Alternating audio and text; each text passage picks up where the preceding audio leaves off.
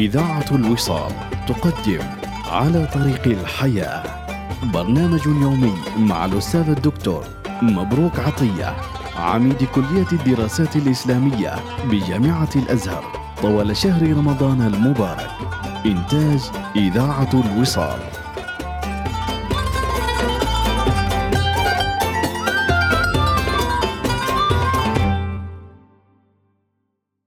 بسم الله الرحمن الرحيم. الحمد لله رب العالمين ربنا والصلاة والسلام على رحمة الله تعالى للعالمين نبينا سيدنا ومولانا محمد وعلى آله الطيبين الطاهرين وصحبه الغر الميامين. ومن اهتدى بهديه محسنا إلى يوم الدين. مستمعي إذاعة الوصال لكم مني التحية وأسأل الله لي ولكم صلاح البال والحال. النهاردة بقى لا ما تقولش يعني ما تقولش موقف النهارده على طريق الحياة شكله إيه. كان عندي فراش في الكلية اسمه عم محمد. راجل بنحبه كلنا وهو بيحبنا ومبتسم دايما وشأن أي عامل يعني لو محتاج مساعدة الأساتذة بيساعدوه والدنيا جميلة وكل حاجة يعني. أنا ماشي في شارع والله لا بيا ولا عليا لقيت عم محمد قدامي وقاطع عليا الطريق وبيحلف بالله العلي العظيم إن أنا لازم أدخل أشرب شاي ده بيته. قلت له والله يا عم محمد لو عندي وقت متأخر قال عليا الطلاق بيت ثلاثة إما دخلت وشربت شاي عندي يا دكتور مبروك لأكون النهاردة بقى سايب البيت والبلد. قلت يا اكسر الشر وجيت داخل. السلام عليكم. ولقيت كنبة عليها بياضة لونها أبيض وسجادة متواضعة جدا تحت الكنبة وكرسيين وترابيزة وقلة ساقعة ملانة مية ساقعة وست أنضف منها ما شوفتش يد النور يد البركة. قال لها بقى ده الدكتور مبروك عطية اللي بيطلع في التلفزيون وأستاذ الأساتذة عندنا في الكلية يا ستي وهو تواضع ودخل بيتنا راحت رقع زربوتة قلت لا إله إلا الله هو أنا هتجوز عندكم ولا إيه؟ قالت ده يوم المنى ده أنا أمي نفسها تشوفك وأختي نفسها تتصور معاك. وبعدين قال لها يا فلانة. قالت نعم يا سي محمد. قال لها الشاي قالت له من عينيا يا سي محمد.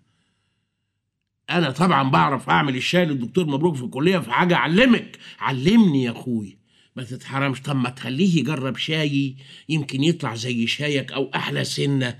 قال ما تلضميش في الكلام. هيتحقق عليا يا اخويا. وبعد ما شربت الشاي عملت اجتماع للدكاترة في الكلية تاني يوم. وقلت لهم أنا عايز أقترح موضوع كده اسمه عم محمد برقبتنا كلنا. أنا طبعا عارف وهم عارفين إن مفيش دكتور إلا هو بيلمح لي كده ساعات على المعاناة اللي بينه وبين مراته اللي معاها دبلون أو ماجستيرة أو حاجة لا هي طايقاه ولا طايق أمه ولا ضيفه. وقلت عم محمد الفراش ده ملك كينج بمعنى الكلمة. ملعون أبو أم الوظيفة وملعون أبو أم الشهادة. البني آدم ده ببيته شكله إيه؟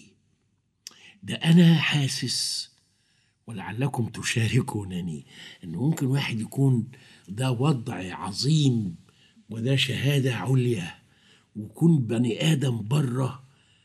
أنتوا عارفين أنا افتكرت في زيارة عم محمد إيه؟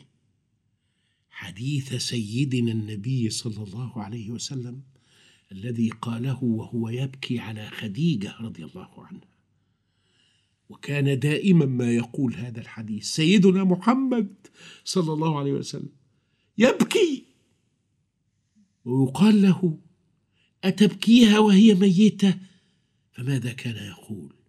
آمنت بي إذ كفر الناس وصدقتني إذ كذبني الناس وواستني إذ حرمني الناس. قال مبروك عطية زمان هذه ورقة عمل لكل زوجة مسلمة تريد أن تنجح نجاحا باهرا في حياتها الزوجية. شوف الناس بتعامل جوزك إزاي. لو كانوا بيعاملوه باحترام سبعين في المية لو أنت بتحب سيدنا محمد وعايزة الكورونا تروح وعايزة الكورونا تتشال تحترمي جوزك مية وأربعين في المية. آمنت بي إذ كفر الناس. يعني الناس بره تقول لسيدنا محمد أنت شاعر. انت مجنون انت كاهن انت كذاب. سيعلمون غدا من الكذاب الأشر. يدخل عند خديجة. تقول له أشهد أنك رسول الله.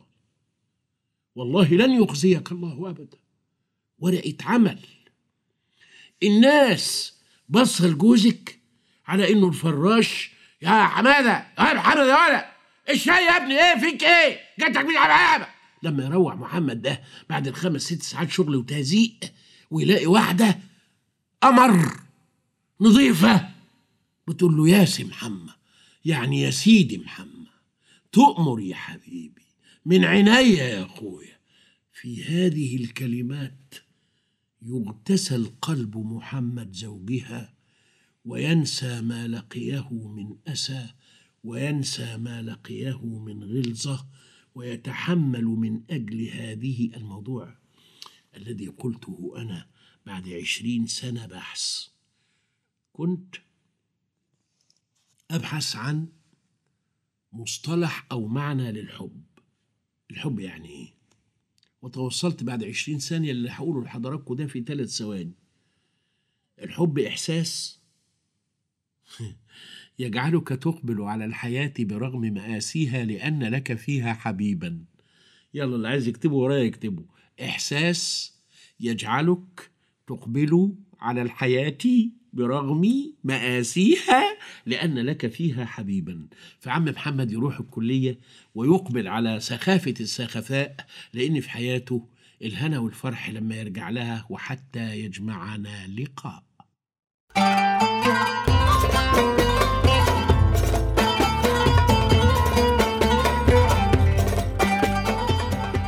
استمعتم إلى برنامج على طريق الحياة. يوميات مع الأستاذ الدكتور مبروك عطية عميد كلية الدراسات الإسلامية بجامعة الأزهر. إنتاج إذاعة الوصال.